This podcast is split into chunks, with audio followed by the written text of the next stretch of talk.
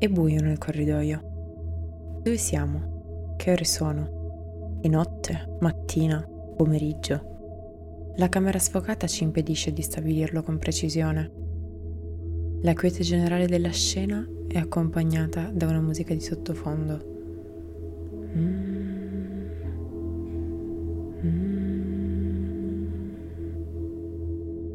Dopo un rumore sordo, lentamente la camera bilancia il fuoco su un ragazzo che entra alle sue spalle. Siamo in un ospizio e la luce del sole è già tramontata, ma l'apparente calma che viene trasmessa al nostro udito è rotta da immagini disturbanti. Decine di corpi stramazzati a terra, brutalmente uccisi dalla furia omicida di un assassino, o meglio, di un serial killer. Il sangue imbratta di un rosso vermiglio le candide pareti delle camere. Come tutti i serial killer anche il nostro sembra avere un feticcio, e in questo caso sono gli anziani. Stacco. La musica continua dolcemente ad accompagnarci, ma ormai è l'alba. Siamo in un appartamento adesso che si affaccia su una grande foresta. Un ragazzo è seduto davanti al computer e parla in modo concitato.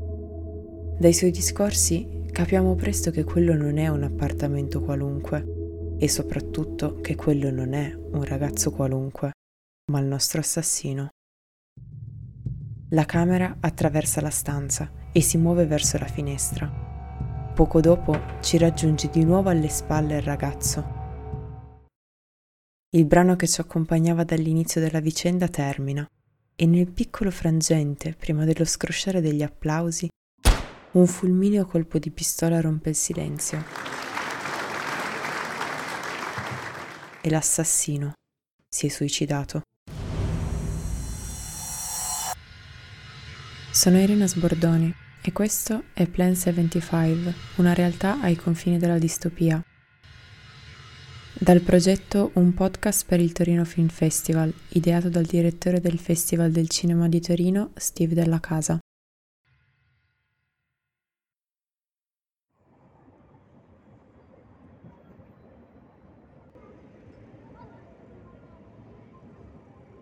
È un mercoledì di fine novembre a Torino. Dopo una giornata di pioggia intensa, un timido sole prova a fare capolino dalle nuvole. Seguendo via Po, uno dei principali corsi della città, mi dirigo verso il cinema Greenwich. Insieme al Massimo e al Romano, fa parte dei tre cinema destinati ad accogliere la quarantesima edizione del Torino Film Festival. Quest'anno il critico cinematografico Steve Della Casa torna a ricoprire il ruolo di direttore del festival dopo vent'anni di assenza. La selezione di quest'anno unisce pellicole presentate in anteprima ad altre già proiettate a festival internazionali. È proprio questo il caso del film che sto andando a vedere, Len 75, esordio alla regia di Chie Ayakawa e menzione speciale della giuria di Cannes per la Camera d'Or. Avant de célébrer la Caméra d'Or, on va donner une mention à un film qui nous parle de notre humanité et le respect que l'on doit à nos anciens. La mention spéciale est attribuée à Plan 75 de Hayakawa Chie.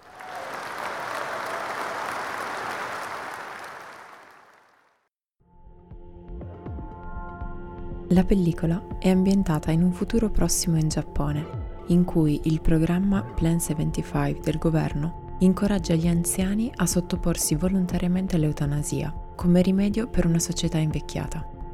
Un'anziana donna i cui mezzi di sopravvivenza scompaiono un pragmatico venditore del Plan 75 e una giovane operaia filippina affrontano scelte di vita o morte. La regista afferma che c'è un sentimento di odio tra i giovani verso gli anziani nella società giapponese perché pensano di dover pagare per loro e che non avranno nulla in cambio. Sicuramente Ayakawa ha toccato uno dei punti di pressione fobica della nostra epoca la sovrappopolazione e l'invecchiamento della popolazione stessa. Il 15 novembre del 2022 le Nazioni Unite hanno dichiarato che la popolazione mondiale ha superato gli 8 miliardi di abitanti. L'incremento è il risultato di un graduale aumento della durata della vita grazie ai progressi della sanità pubblica, dell'alimentazione, dell'igiene e della medicina. Il Giappone, nello specifico, è il paese con la più alta percentuale di anziani al mondo, corrispondente al 28,4%. Ho provato a chiedere a una signora in coda per una proiezione che cosa ne pensasse del film. Non so se per caso lei ha visto eh, Plan 75. Sì, l'ho visto. Cosa ne ha pensato di questo film, della tematica che tratta? È una tematica sicuramente interessante che per il futuro credo farà riflettere parecchio. Essendo io già oltre i 50, l'ho visto con un po' di preoccupazione, devo, devo ammettere. Sentito l'argomento, anche un signore lì a fianco ha voluto esprimere la sua opinione nonostante il film l'avesse visto un suo amico. Molto bene, anche se era un po' angosciato, visto che noi siamo ormai ora ai 70. La signora ha poi affermato di aver trovato il film molto interessante perché proponeva una sorta di eutanasia, cui è pienamente favorevole, senza che le persone fossero però in condizioni di malattia terminale. Il secondo intervistato invece non la pensa proprio come lei. L'eutanasia è tutta un'altra cosa, è la possibilità di una persona di porre fine volontariamente alla propria vita se per esempio non ritiene più, cioè se, se, se soffre insomma, no? è una cosa ben diversa. Ho provato a chiedere loro se pensano che questa possa essere una prospettiva realistica o meno. Ma direi di sì, secondo me la scelta sulle, sull'eutanasia è giusta, è corretta e secondo me dovrebbe essere applicata e lasciata ai singoli. Obbligare da un certo tipo, da un, una certa età in avanti, la vedo un pochino più complicata. E, e, mi sembra interessante come, come, prospettiva, mi auguro che non si sia mai da porre. Il problema sono le politiche sociali che dovrebbero consentire di dare modo ai giovani di trovare lavoro e, ai vecchi di sopravvivere nel modo migliore. Semmai il problema andrebbe posto, eh, posto prima rispetto al controllo delle nascite.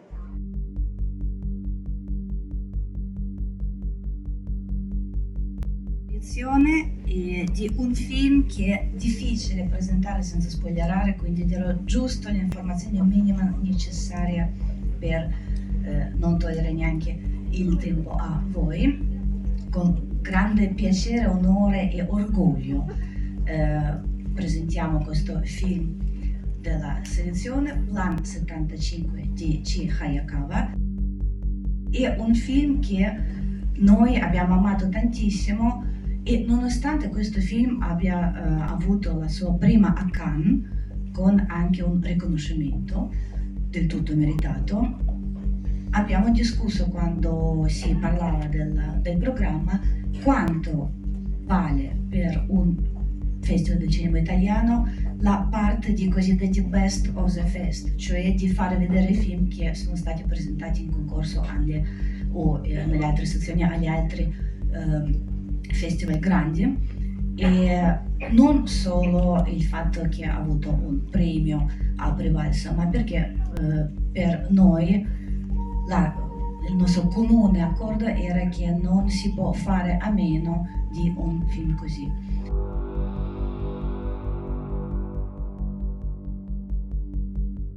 È un film che solleva delle questioni veramente uh, profonde, veramente molto importanti, in un modo abbastanza uh, insolito, volendo anche provocatorio, e che siamo stati felicissimi di poter uh, accogliere nel nostro programma.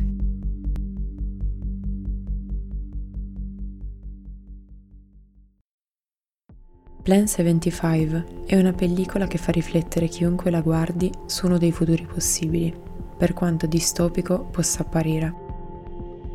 È un film in grado di portare alla luce delle tematiche sociali presenti attualmente in ogni paese, anche se in forma diversa.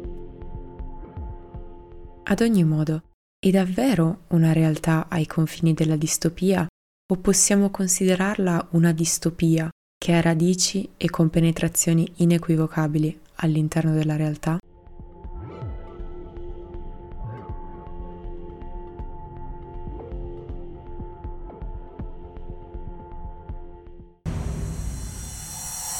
Questo podcast è stato scritto e prodotto da Elena Sbordoni, grazie alla partecipazione al progetto Un podcast per il Torino Film Festival.